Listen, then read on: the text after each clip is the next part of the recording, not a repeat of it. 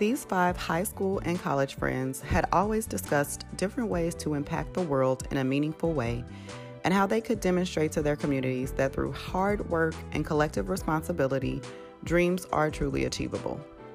After a faithful trip to Motown, these friends decided to start an investment company, Backpack Investments, which would fund and grow what is now the Black Coffee Company. With core values of financial freedom, entrepreneurship, and community empowerment, these men are achieving the goals that they laid out one day at a time.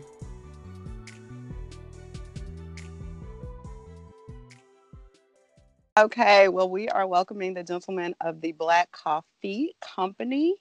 Um, welcome and thank you for chatting with me today. It's been a long time coming. Thank you. Thank you for having us. Um, so first, everybody introduce yourself and then we'll go into the questions. Good afternoon, good evening. My name is Raymond Butler. Hello, everybody. My name is Leonard Lightfoot. Hey, how y'all doing? I'm Brandon Cole. Good evening, everybody. This is Christopher Bolden. Okay. Welcome. Um, so one of you, I don't know who wants to start off first, but just tell us what Black Coffee Company is, uh, what products you sell, and what are your core values for those that don't know. The Black Coffee Company is a platform, a bridge connecting community members across the globe so that they can come together, share ideas, receive support and feedback, and leave with an actionable plan to create generational wealth for their community and for their family. We sell the freshest organic coffee along with black coffee branded merchandise so that we can create high impact resources for our community. Okay, and how did it all start? How did this plan come together to create this uh, and these goals? So the plan came together um, simply because we met up one time for one of our friends' graduation, uh, LaRon Lightfoot. We were all out there hanging out, mm-hmm. and uh, we decided to um, kind of look at life and think about what we were doing, like how we were living our lives. And we would notice that we were traveling, we were hanging out together, doing these things, but we really weren't as satisfied as we could be. Um, and we decided that uh, we needed to kind of do something like invest our money, put things together, put um, to put our money together, um, invest, and create a company.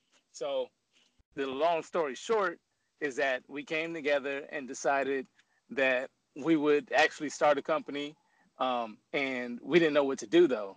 And so Leonard came up with the idea of doing coffee. None of us knew anything about coffee, so this was just going to be something brand new, some something for us to kind of look into, do the research, and all that stuff. And then we decided, well, if we don't know how to build a business and put things together, why don't we make that um, our priority to create resources for other people who are in the same position who don't know how to put things together and, and build a business. So, in a nutshell, we just came together, talked through an idea, and then just decided to implement it. We decided to pull the trigger and just go and that's where we are today still pulling triggers still just going still kind of learning and filtering our way through. Uh-huh. and so how long was it from that time when you guys were all together and thought of the idea to when you officially launched?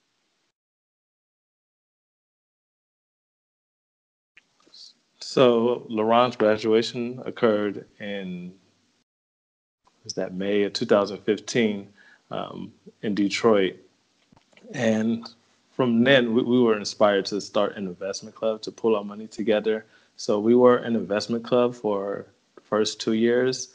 And then from there, you know, we, we, we had this this itch and desire to to start the second phase of our of our collective uh, unity, which was to launch a business. You know, like Biko mentioned, the idea.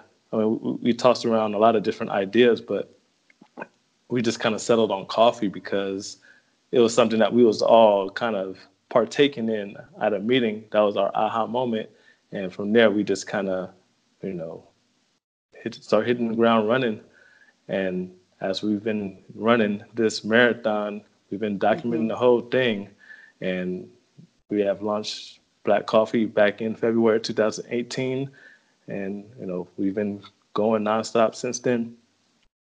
Okay, and you said that you just decided to do coffee because I think you guys said like coffee is at every table, like every business meeting is something that's implemented in everyday life, business and personal. Um, but you said you didn't know much about it. So during that research, what have you learned about coffee while starting Black Coffee?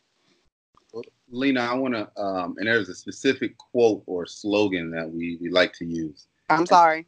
And I'll Go tell you, okay, um, we learned that uh, coffee gets a seat at every table. At every table. Right? Okay. So that's something that it was uh, that aha moment that Leonard mentioned. We were having a meeting. We were all drinking coffee, and we just realized it was something that connected us. And that's what we were. You know, we already had a connection. We had a bond, a friendship that led. That's you know, it's gone over decades now. Um, but we needed something else that connected us to the wider world, something that we could sell or something that we could promote, something we could build. And coffee was that. It realized, you know, as we learned and we did research and as we, you know, went to work, you know, uh, we never occurred to us that coffee is the number two commodity on the planet behind oil. And what that means mm-hmm. is that the amount of coffee that's moving across through our commerce systems across the globe is so substantial. It you know it props up economies. You know, specific you know farms in so many rural communities in different countries depend on this crop. You know, it's it's it's truly such a huge enterprise, and it's growing. You know, it's projected to you know the bill and go to reach into the billions and billions as we move forward over the next five to ten years. Okay, awesome. So, like, what was the process of getting into the coffee business? And like what did you learn? And just what is the whole process of getting coffee kind of from farm to table or cup? So i could take that one. So for me i don't i mean i think jamie was uh he started a little earlier in terms of his uh, consumption of coffee but i'm a relatively new coffee drinker and as I started to explore, you know, more about the, you know, the, about learning more about coffee, I became very intrigued and fascinating, um, fascinated about the whole process of basically how it goes from the farm to the cup. And you know, coffee originates or it's it's, it's a three to four year long process to go from the farm to the cup, which is like crazy long time um, mm-hmm. in terms of harvest.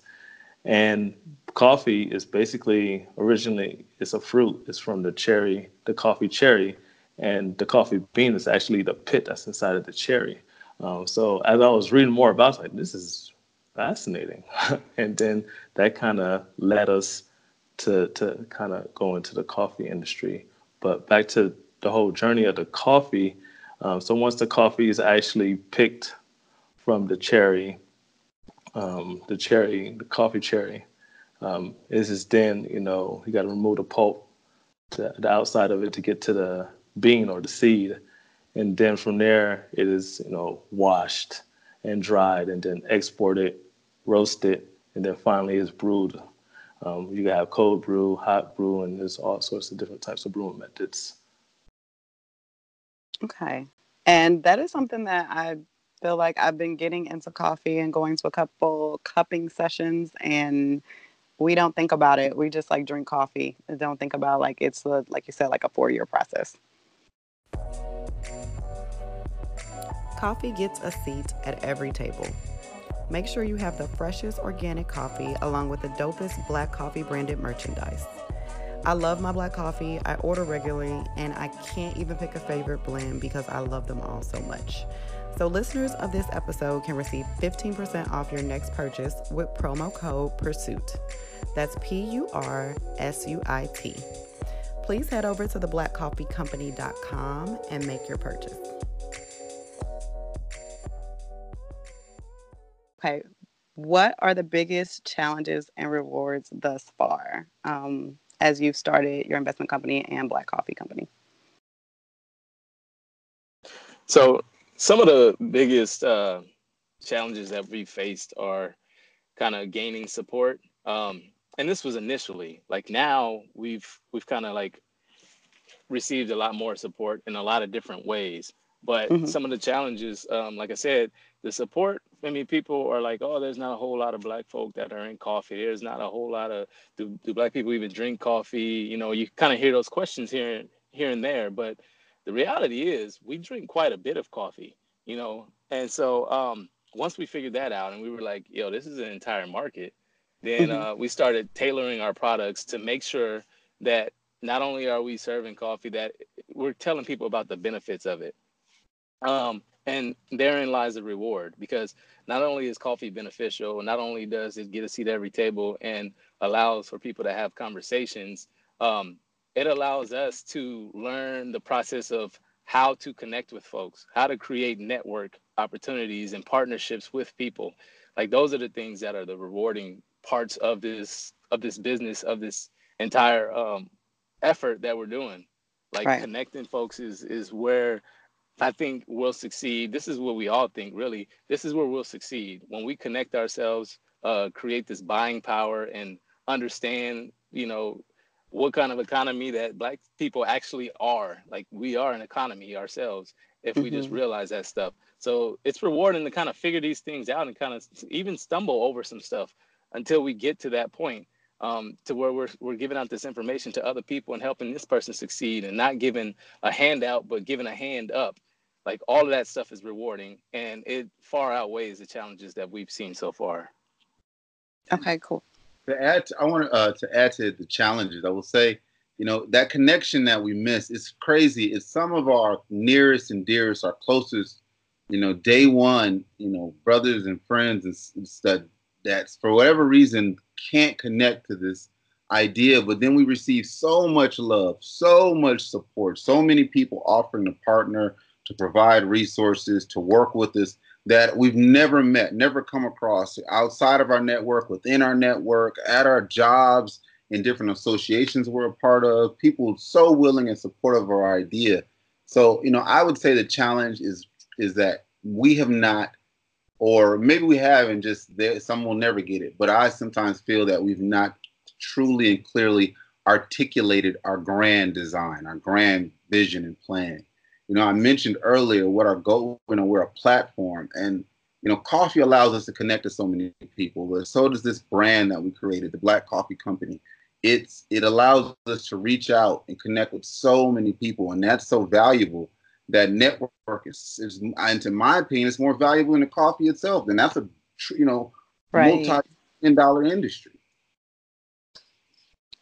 And um, you like mentioned earlier that part of the business is kind of empowering other people um, to have ownership, like to learn about business in general. Amen. And I, yeah, and I feel like just the just like like just the network and you guys sharing other you know black businesses that kind of it shows that or it's inspiring to other people to know that there are so many entrepreneurs and that it can be done and it can be obtained so and also like just doing that was that because i know the networking like black coffee company is so big on networking sharing other businesses. Was that something that you guys decided to be like key in kind of your model? Or did that just happen organically or how did that work?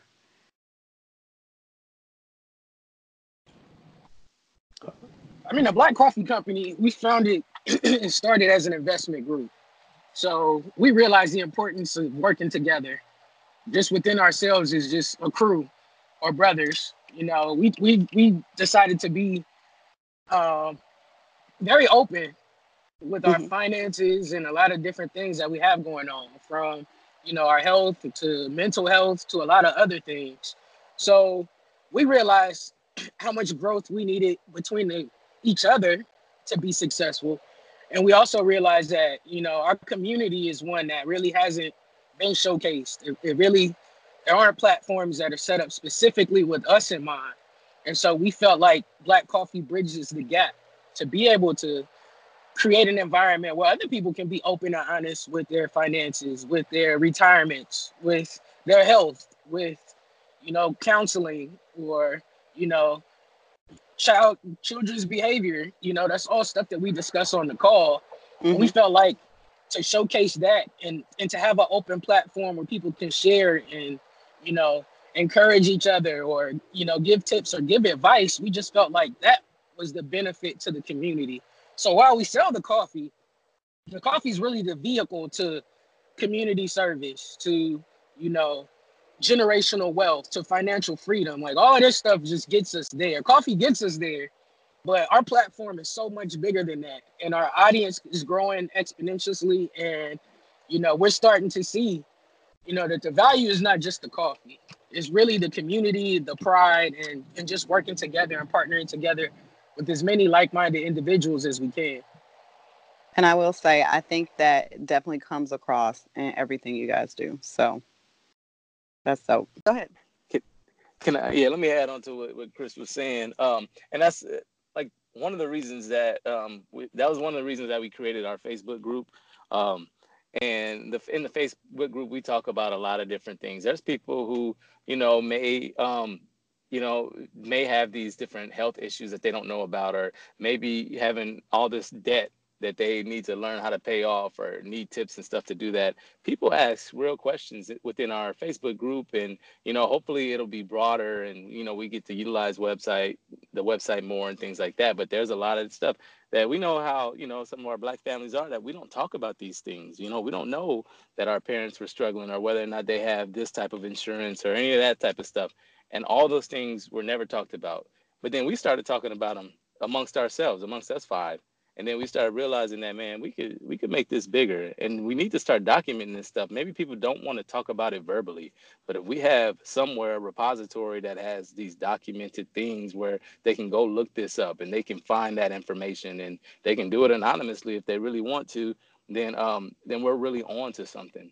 So that's that's kind of where we are with helping out the community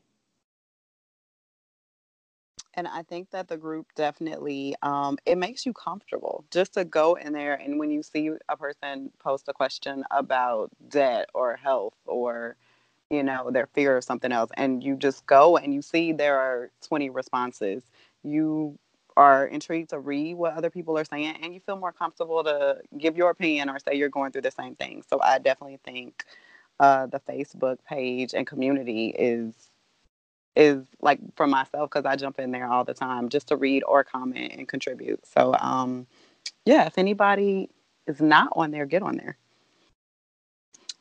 Um, what are you? What do you guys think one of the biggest barriers to Black people attaining wealth is or are? Um, I think fear.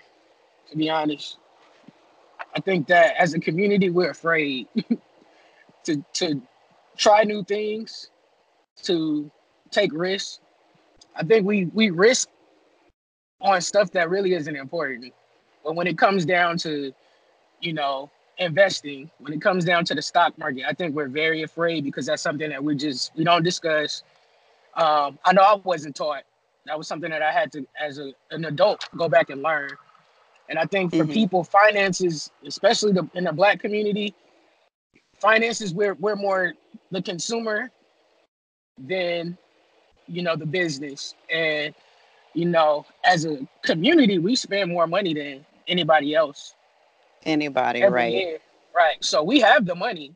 Everybody say they can't start a business. They can't do this. You know i was at kroger earlier today and the guy who was collecting the carts outside was a younger black dude. Yeah on some $250 sneakers. I was just like wow. You know not only did you spend $250 on some tennis shoes you out here collecting the carts outside. In them. right. right. Like you, you, you rolling over your feet in two hundred and fifty dollars sneakers. You you not your money. You can't be making enough to substantiate spending that much on sneakers. But I mean, you know, that's that's what as a community we're comfortable doing that. But we don't think, hey, a, a, a t-shirt press on Amazon is three hundred. You know, you can start a business with three hundred dollars if you really wanted to. But a lot of people are afraid to do that. But we'll spend three hundred dollars, four hundred dollars, five hundred dollars on a Gucci belt. We don't have no problem. We're not afraid to do that. We're not afraid of the financial implications of that. but we're afraid to lose five or six dollars in the stock market. And so that fear is just locking us out of so many different opportunities that these other people, you know, you got you got young guys in other communities that are they got investment portfolios in college. Right. You know, right. they're, they're, right. they're, they they know the game when we just getting in it. You know, they they know not to to acquire all that debt. I mean, I'm I'm sure there's people from Xavier who still financing rims from refund checks all the way back then.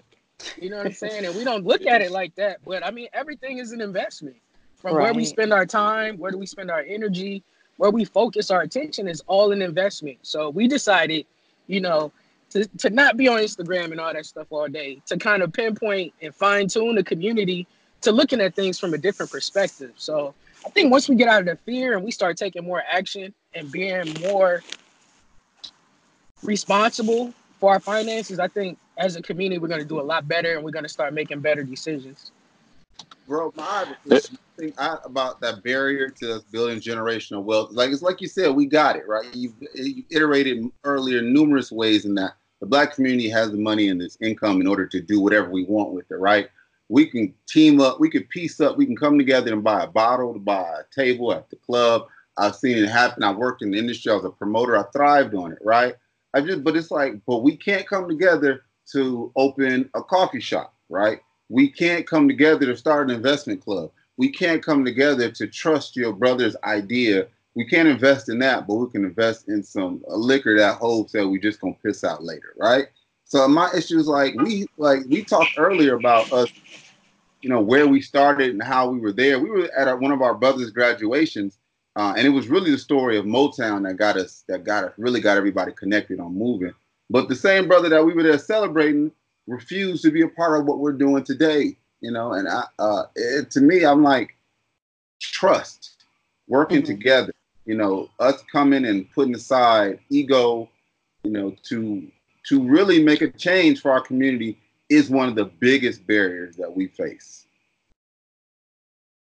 and, and sometimes it just takes time because you know that same, that same old dude is you know one of our biggest supporters and and giving us ideas and stuff behind the scenes and things but it takes time to get to that point. And a lot of times we always say oh we don't have time. We don't have time that's the first thing you hear from from black folks they say you know i ain't got time for that that's the main thing but we need to take our time. We need to understand what people are really saying to you, what people are really trying to get you to do. It's not about, hey, man, I got this idea, man, I need $5,000. It's more so, hey, this can change somebody's life. This can change your children's or your future children's lives. You know, you can set your, your grandchildren up if you do something today, if you make these changes now. It just takes time to teach that to people and and and we're not getting any younger so people need to like really be serious about doing some serious reflection on what people are telling them, what the community is is trying to help build together. So I think uh I think yeah, trust is like fear is the first thing we got to overcome, but but trust is up there. And, and lastly, I would just like to add, um, it has to do with like time. I think time is a big factor, like Biko had mentioned, and then just like the mentorship, like we just don't have that precedence of you know people to kind of share that knowledge all the way down. I mean, there's isolated cases where yeah, people are getting ahead, but then for the most, our community is just left behind, and we're out to try to figure this out on our own. And that's one of the things that you know we.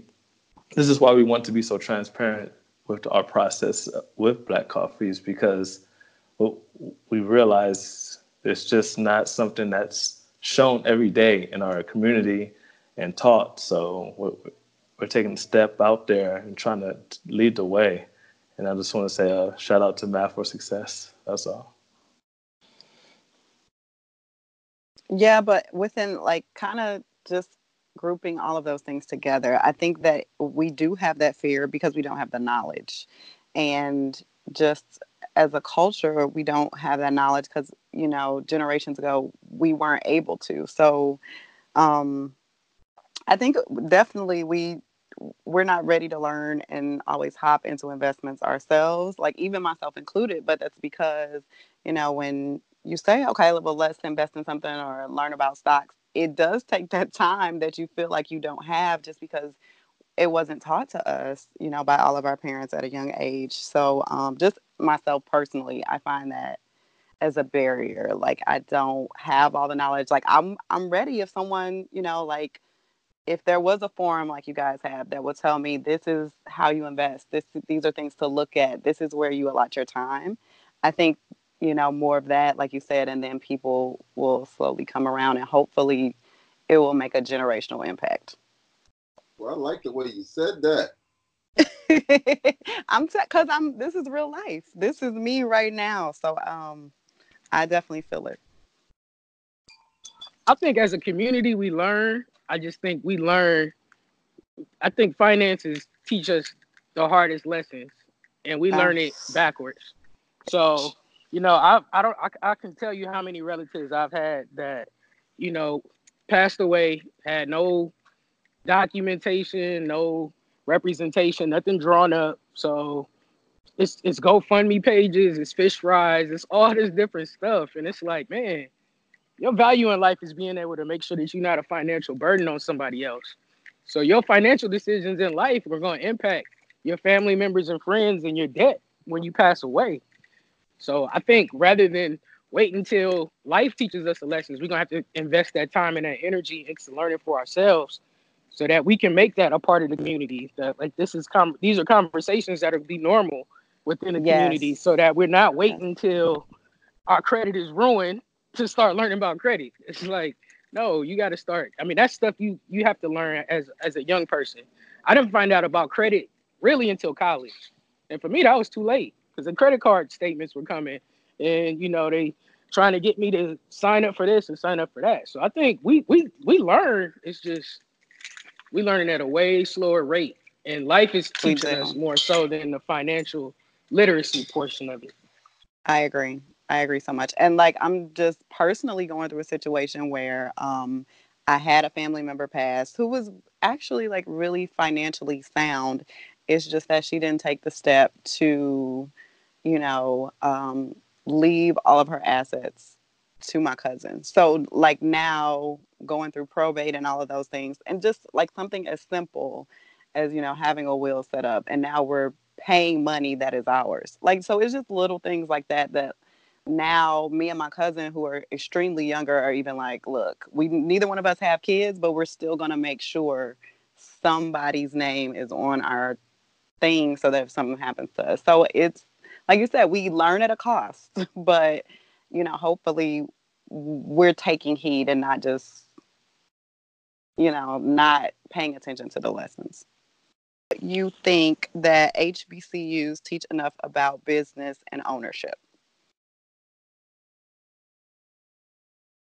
I can jump on this one um, since I went to an HBCU. Shout out to the uh, mighty Xavier University, Louisiana. The illustrious. The illustrious. uh, as we discussed earlier, prior to the, uh, the official part of this conference call. Right. Um, or interview, excuse me. Uh, I was uh, majored in business administration with a minor in marketing. Uh, I later went on to attend Tulane University, where I received a master's in business administration. I can tell you so uh, going so at a HBCU then a PWI, um, I can tell you that the way that they teach business is relatively the same. I will say at the PWIs that there are more opportunities for experiential learning programs for actual practical uh, experiences that build up that core skill set and that network that's going to be valuable uh, later down the road. Uh, and it really is crazy. I feel like some of my, and I hate to say this, but some of my cultural programming at my HBCU a lot made me stay in a box when I was at a PWI instead of really building that network there.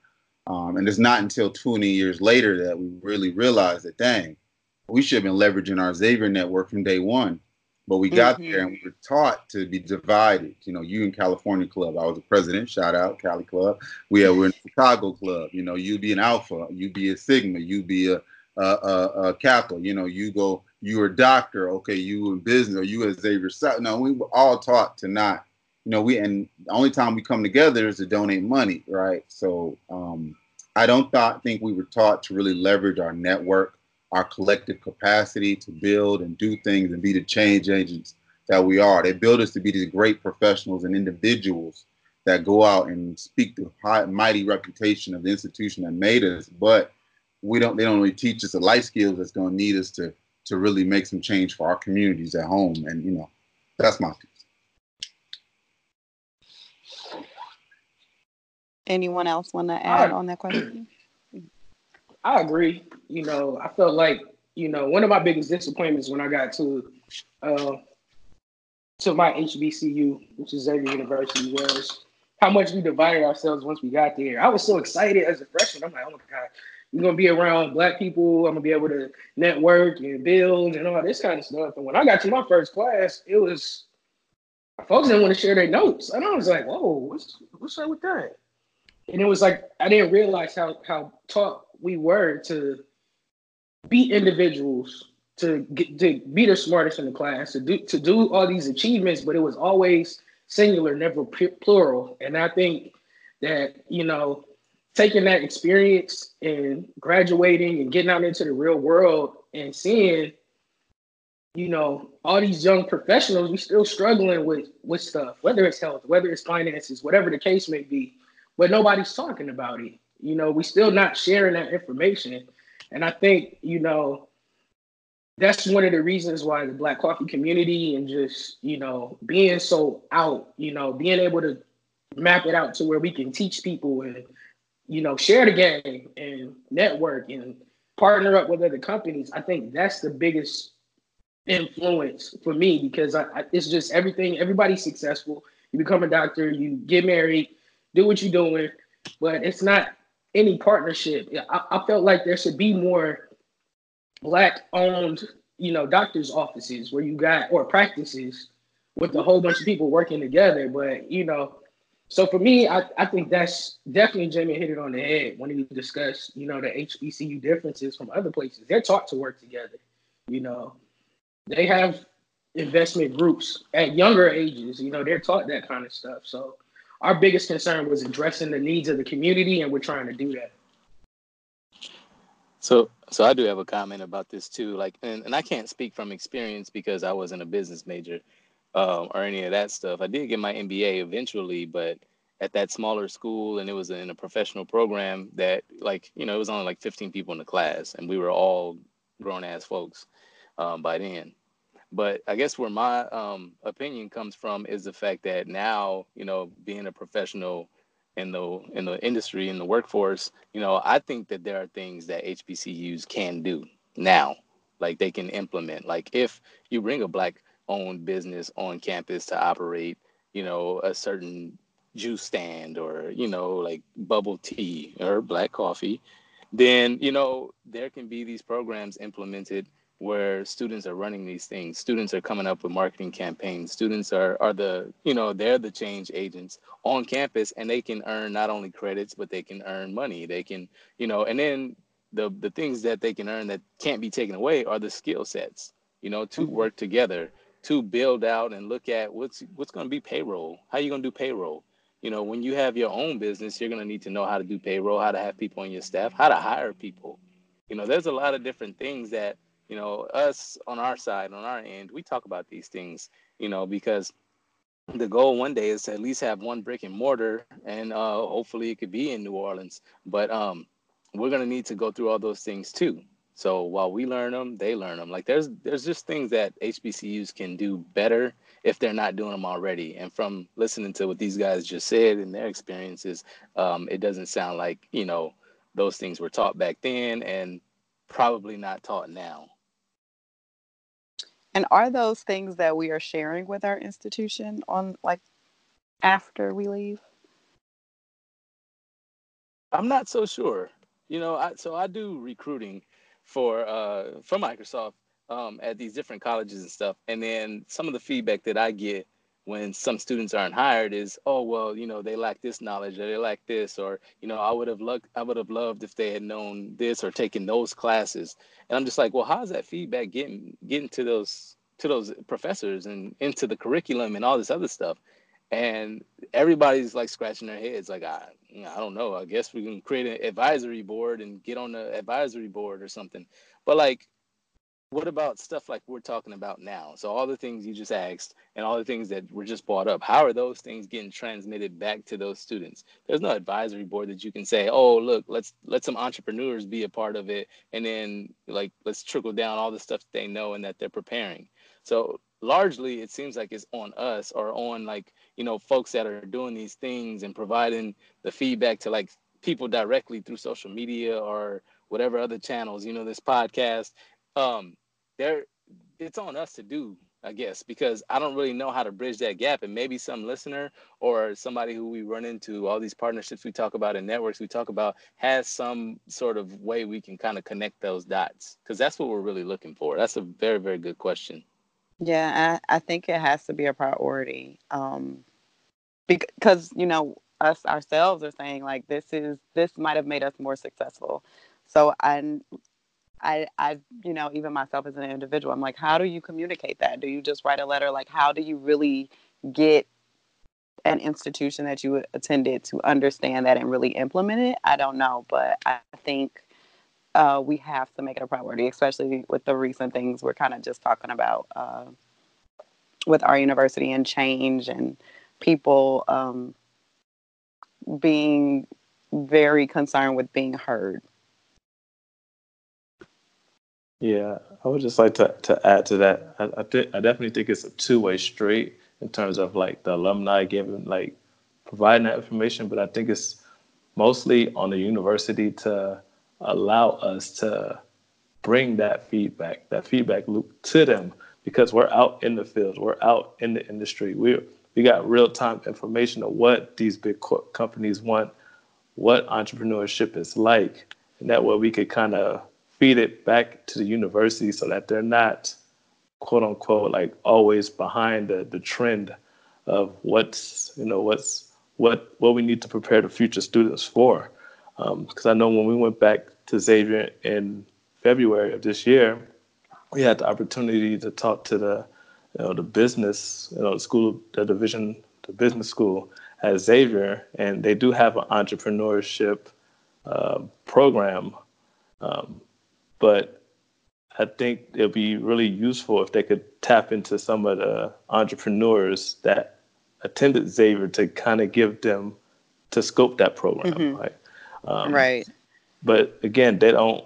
I'm not sure if they're looking for feedback, right? They're kind of just built it on their own in isolation. Mm-hmm. so. Mm-hmm. I know, um, in, in speaking with some of the students and just alumni in general, you know, I feel like these institutions have been around for so long that in the, in technology and just everything's changing so fast. I don't I don't think they understand how how big the barrier is between you know the students in in the university when it comes to social networking and social media and you got people who've been with the university, these universities for years. They, they don't they don't understand how fast things are changing, and you know the markets are changing, and investing's changing, and you know you can get an app on your phone where you can invest the change left over from a transaction into something. And I think as a university, especially one that's number one for putting blacks in in medical school, you know that's a lot of money that you you're allowing these young people to acquire wealth and all that kind of stuff, I think it's, it's just as important to be able to be responsible with managing that stuff. And I think maybe there should be some type of core curriculum that just teaches, you know, these future doctors and professionals how to do basic financial, you know, literacy things. And so I think it is, you know, it's a two-way street. I think as an adult, it's up to you to gain a lot the knowledge. However, I think, you know, these these institutions have to be responsible as well. I mean, you're putting a put, putting people in a lot of positions to make a whole lot of money, but if they can't manage that that, that wealth, it's just as bad as them not really getting a, a degree. You know, if they can't manage their wealth and their finances and just increase that wealth and pass it down, you know. So I think when you're looking at it from a long-term perspective, I think these institutions understand how important money are, and it is because you know so much of it is donation based. But I think if you make your you know your graduates a little bit more savvy financially, um, it's beneficial to the university as well as the students and alumni. I agree. And you talked about kind of us coming together when when you know and sharing ideas and thoughts uh, specifically like in the classroom and when we're kind of becoming adults and professionals. So, in Black Coffee, how do you guys, you know, share roles? Is it that everyone is assigned a specific role? Do you share roles? Like, what works for you, or or what did you learn worked for you through the process? I think we're still learning. Um, initially when we set up our investment club we identify you know the traditional structure president vice president secretary treasurer um, and we rolled from there uh, afterward you know after we continue to build you know we're all so leaders in our homes in our communities in the work that we do when we start a new initiative for the organization so that structure and those titles just didn't seem to be fitting uh, so we, you know, we we we, we roll with co-founder. Uh, now we do different things for the company and for the organization, uh, leaning on the skill sets that we've you know cultivated through our professional and um, entrepreneurial um, you know pursuits in the past. Um, and we just try to go what work what works naturally. Um, but I mean, everybody has, I'm sure, has a different spin on that because we're still learning and growing to add, but like like Jamin mentioned that you know we all have roles that we all excel at, um, and we kind of naturally gravitate towards those roles or when those assignments come up. Like, oh, who needs to do some social media type marketing? You know, you know, Jamin to jump up and do that, right? Because um, he's sort of kind of championed that particular role, but for the most part, we kind of like to share the roles to make ourselves um, very, um, I guess, like the jack of all trades sort of type of a feel. So, in the event that a Jamin is not available to post on social media, Chris could pick it up, or vice versa. So, um, we're, we've just taken this opportunity to actually really sharpen our skills um, through this endeavor. Yeah, and, and build our toolbox too. I mean, yeah, Jamin's really good and savvy with social media, you know, he's real, really well connected and knows how to look at the data analytics and all that stuff that, you know, previously we didn't even know anything about like that. But everybody's looking at those things and we figure out ways to kind of get those up, get followers up and try to, you know, strategize and that's where like a lot of times Leonard comes in with the strategies and all that stuff. And Chris, you know, is his boots on the ground, especially in Atlanta, and builds up these street teams and stuff. And I used to do blogs all the time, but now we all kind of just rotate around and we all do different things. So now we have, you know, even Gino, who unfortunately couldn't make it today, is blogging. You know, it's, it's like that, that was something that he wasn't really comfortable doing initially. But we're all doing different things, picking up these tasks so that, uh, you know, in any event that somebody isn't here, like Leonard said, then somebody else can pick it up, pick up the slack. And eventually, if we have a wide enough network and ambassadors and things like that, then we don't have to do all the work. We'll bring people into the fold. But you know, we have to show that we're committed. We have to show that we're about the principles that we say we're about and that we're actually doing the work and putting it in. That's when you'll get people to follow you. That's when you'll build that uh that that following, that loyal following. So that's what we're doing. And with that, you all are in different places and spaces in different cities. Um, what are some of the benefits and challenges for you, um, that being the case? I would say one of the biggest challenges for me was um, stepping outside of my comfort zone and being a salesman. Uh, it's not something that I kind of always shied away from. I never really wanted to do. I don't know why I got such a negative connotation about it early on. It's like sales, sales. I don't want to sell to people. I want people to love and support me because they value my work and what I'm doing. And when I, as I've gotten older, I just realized, well, duh, that that that's what sales is. Like people need to value if they value what your product or service that you provide. You don't need to give it away for free. You know, there's value behind that, and you need to take ownership of that and what it's what it's worth. And you know, and you need to communicate that and then demand your. And uh, you know, it's funny as we've gone through this business, we started, you know, we were even hesitant to sell a cup of coffee. You know, we're giving away for free now. You know, at the most recent events, have done so many pop-ups. It's like, you know, we didn't, we, I, I, we're not even giving out samples like that no more. It's like, you know, we know we got the best product out, and you know, it's something that you know you should support because when you support us, you're not just supporting my family, my baby girl on the way, or my teenager, or Leonard's kids, or Brandon's daughter, or Knows life. You know, you or Chris's endeavors. You know, you're supporting the community that we support, like Math for Success that we invested in early on, like Humanity for 360 that we're invested in. Um, um, and so these challenges, you know, we've turned them into blessings and lessons. Um, you know, so being in different spaces has been tough, but we've had to come out of our comfort zone, add to our toolbox, and grow. The the other thing I'd say is time zone. time zone is a challenge, just because uh, East Coast, um, you know, we have both coasts really, and so on the East Coast, you know, it, it's late for them when we're getting off of work, and uh, with families and things that they have going on it's a little bit difficult to kind of schedule a call. And then a lot of us are, are talkers so the call might last you know an hour and a half and two hours and things like that. So that's a little bit difficult. And then not being in the same space at the same time like we try to meet up uh, once or twice a year whether it be at xavier's homecoming or like even trying to do retreats. And uh, i'm actually looking into conferences and things like that that we can do just so that we can have that together time so that we can really brainstorm. And you know we might be on the phone but somebody else might be driving or might be you know typing up something or whatever putting it on mute. So it's it's difficult. Um, mm-hmm. but we we have overcome some of those challenges a lot and uh, and that's why we're here now on the phone talking to you right we found a way we found this way you found, found you found a way yeah um, I think so, one of the strengths of us. Oh, sorry. Go ahead.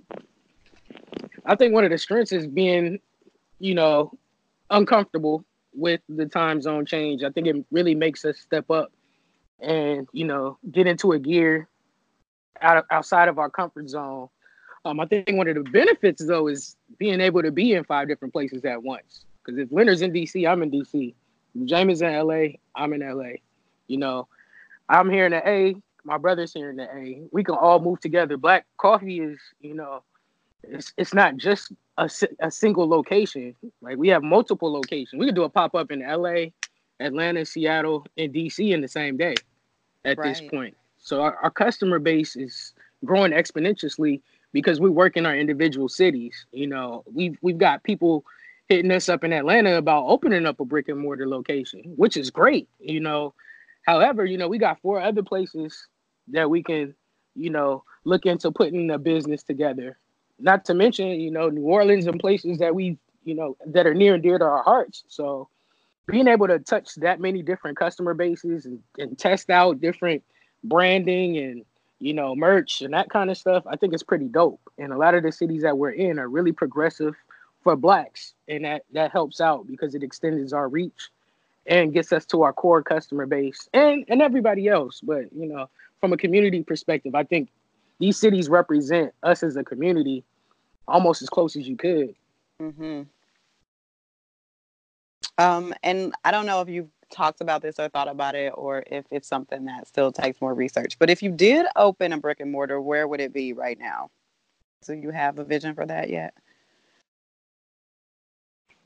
I, I'm. I think it's my personal goal to get a brick and mortar opened in Atlanta first, just because That's the city showed me a lot of love, and you know, I, I think that Atlanta is ready. I think they under they get it, you know, and we start to look at the logistics and the, you know, the numbers and the social network and stuff. You know, Atlanta's been very receptive to what we have going on, and I think it's the perfect place.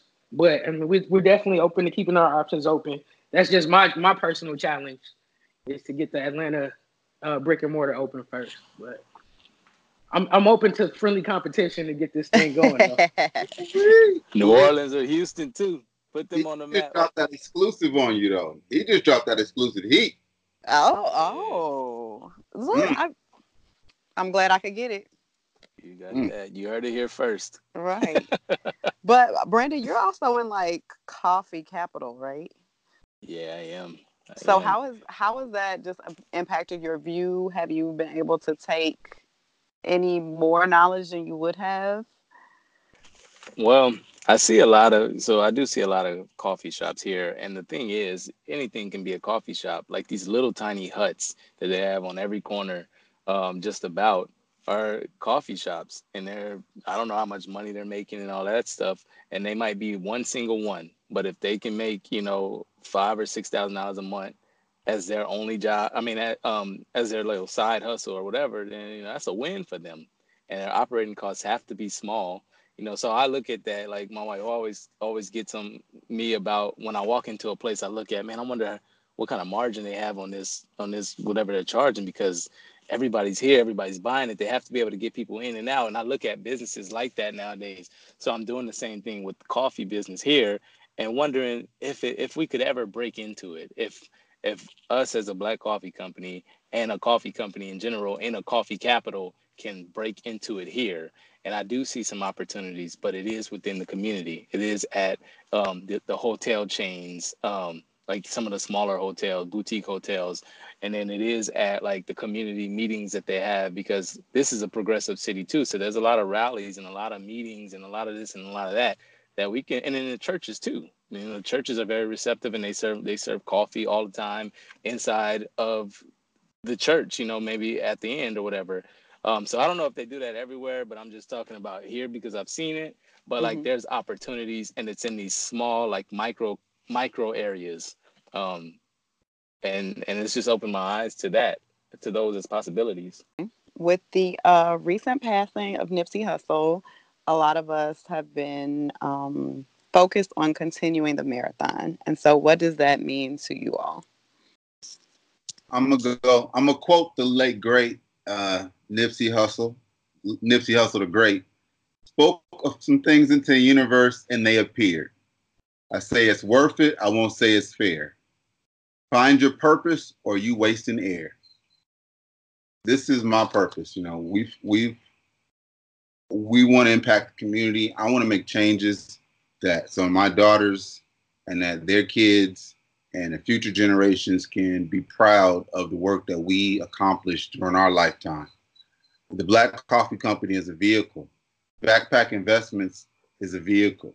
You know, Jamin, Leonard, Chris, Gino, Brandon, we are, uh, you know, just we're vessels, right? We, we represent our households, our communities. We've seen, we've been through so much in life that, and you know, we have to make a change. And Nipsey saw that too. You know, a lot of folks didn't understand it. They didn't get it. You know, the package didn't fit something that they could connect with. But if you did, if you listened to him, that marathon, that was his spirit from day one, right? It's a lot's a race, right? But he may you may not finish the whole race, but you got to run your lap. So this is my lap. This is what we doing. And the, the thing is, this just started. This is only the beginning. Marathons are long, you know, like like the, the true distance of a marathon is long. Um, and so we just started just past the, the the start line and we have so much further to go. It's it's not going to stop. This is black coffee is just one thing that we're going to do we're just going to roll things out over time. You know we're going to change up the game. We're going to start founding other companies and stuff. You know when we partner with people we're going to be like oh that's a great idea. We have a little bit of capital saved up. Let's use these startup costs or let's use these uh, startup funds for your startup costs as opposed to going to this big bank or either let's direct you to this black bank because we have an awesome relationship with them. And now we have more people running this marathon. Pretty soon it's going to be called the black coffee marathon. You know no disrespect like that. but I mean, plain and simple, I think the marathon continues means just don't stop. I mean, it's okay to slow down, take a little break, but just keep moving towards your goal and keep growing and keep learning. And I think that's one of the biggest things that we've learned through this journey is that we've like, man, we, we thought we achieved it. Like we graduated, got degrees, we get to stop learning. Like, no, we got to continue to learn and grow. And just like for yourself, you know, you you branched into into um, to podcasting. That's something that you wasn't formally trained to do, but then this allowed you to grow even further. You know, you didn't just stop once you got your degree. And I mean, we're really enjoying this journey, and I mean, the marathon is really, you know, we just started. I think for me, Nip's biggest influence for me was finding your purpose, and I think that's what the marathon is. It's finding that that thing that checks off all your boxes and and makes you passionate about it. You know, one of the inspiring things about Nipsey for me was this guy is worth millions of dollars, but he's still out sweeping in front of his shop. You know, he's still taking out the trash. So I think as professionals, we taught to chase the bag, get the bag, get the bag. But the bag comes with other stuff. You know, you may not even like your coworkers at work, or you may not be happy in the position that you're doing, or you don't feel challenged. You know, you're making all this money, but you know you don't feel completed in your life. For me, black coffee checks those boxes off for me. You know, I'll I'll, I'll get down on the ground and sweep the floor for black coffee. You know, I'll sell merch out my trunk. You know, I, I keep my square reader in my backpack every day, just in case. But it's just, you know, not looking at the finances, not looking at any of that stuff. If it was something that I would do free, black coffee would be still something that I would be interested in because it, it allows me to be an influencer in my community. It allows me to, you know, speak to the youth. It, it allows me a platform to get other people involved in bettering them li- their lives and the lives of their family members and friends. So, I mean, it's really inspiring. Marathon is definitely going to continue, and I think the worst thing we could do is, you know, look at Nipsey and say, "Oh, see, that's why you can't go back to your hood," or "That's why you can't get back to the community." See, you see what happens? Nah, it's the opposite. You know, if, if we continue to create kings, it's not going to be as devastating when we lose one. And I think that's what the marathon is. It's about putting people in a position where we are kings, so that if somebody passes away or something happens, you got the tools to do exactly what he did and better. And queens. All kings and queens. Definitely kings and oh, queens. Oh, thank Definitely. thank you. Ladies. um so within this year you just had well, I guess you you had your year anniversary in February, right? Yes, right. Okay. What um what do you have coming up for the rest of the year? Jamin. well, our first event uh, on the calendar, right? It will be we will. Well, there's a beer body boot camp uh, hosted by uh, the very talented and spiritual Claudine Cooper, aka Miss Fitwit Three, on Instagram and social media. She is a fitness trainer, motivational speaker, actress, author. Uh, she'll be hosting a fitness camp along with Crown and Hops that is run by us, a new uh, brewery owned by uh, a black couple. That's very, uh, very positive and a dope couple that are trying to bring something new to Inglewood. They did a very uh, uh, successful crowd run, crowdfunding campaign, and they're doing um, so. They're giving back to the community through this boot camp. that'll be June eighth, 8 a.m. at Darby Park in Inglewood. We'll be participating. We'll be a vendor at that event. Then this, the next day, June 9th, we'll be at the Rose Bowl in Pasadena. After that, we'll be heading down south. Uh, Mr. Bolden.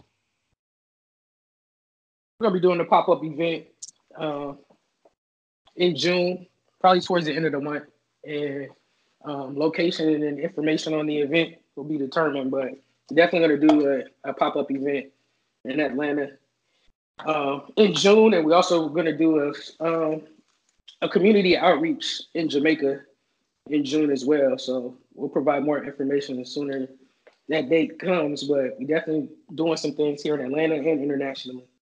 Yes. Okay, where can people find Black Coffee Company on all sites? Like, where should people go? Our website. So, go ahead, Jamin. Oh, you go ahead, Dr. Lightfoot. So our website is theblackcoffeecompany.com.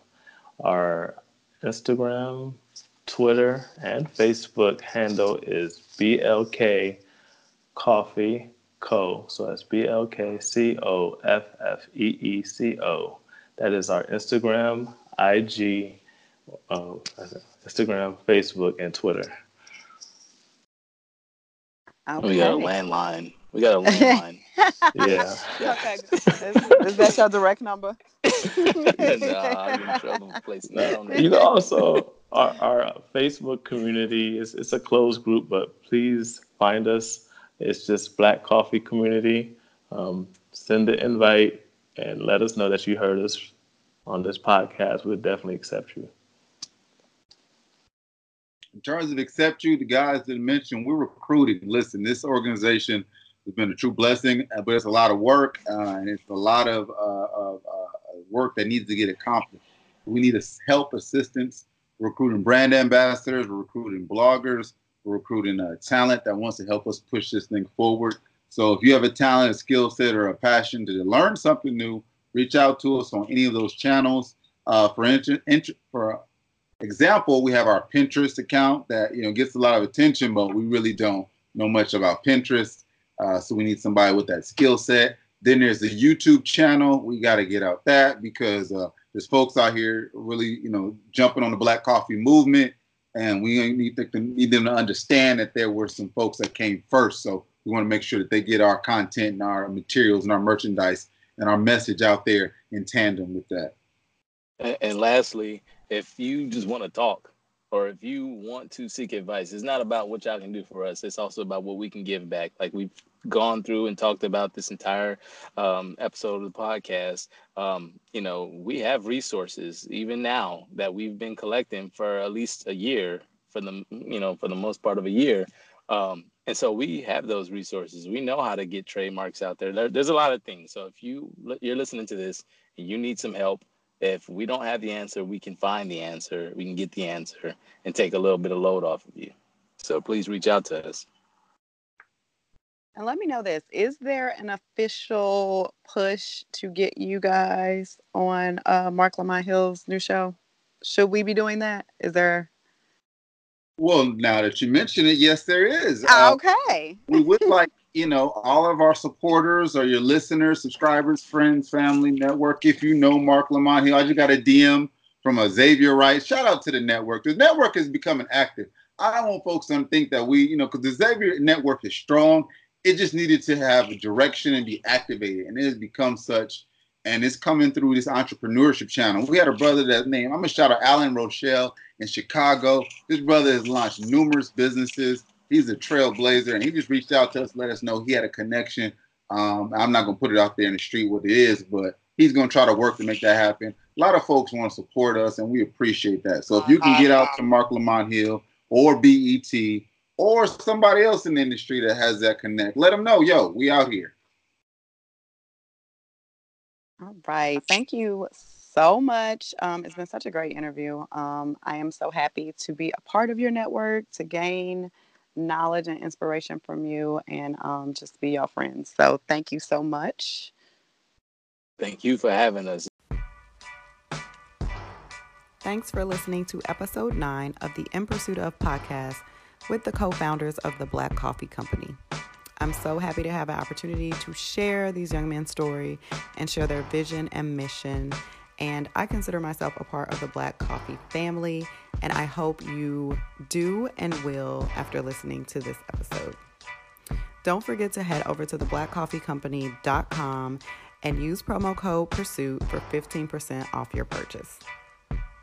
This podcast is created and produced by myself, Elena Melton. The podcast is available on all of your favorite platforms.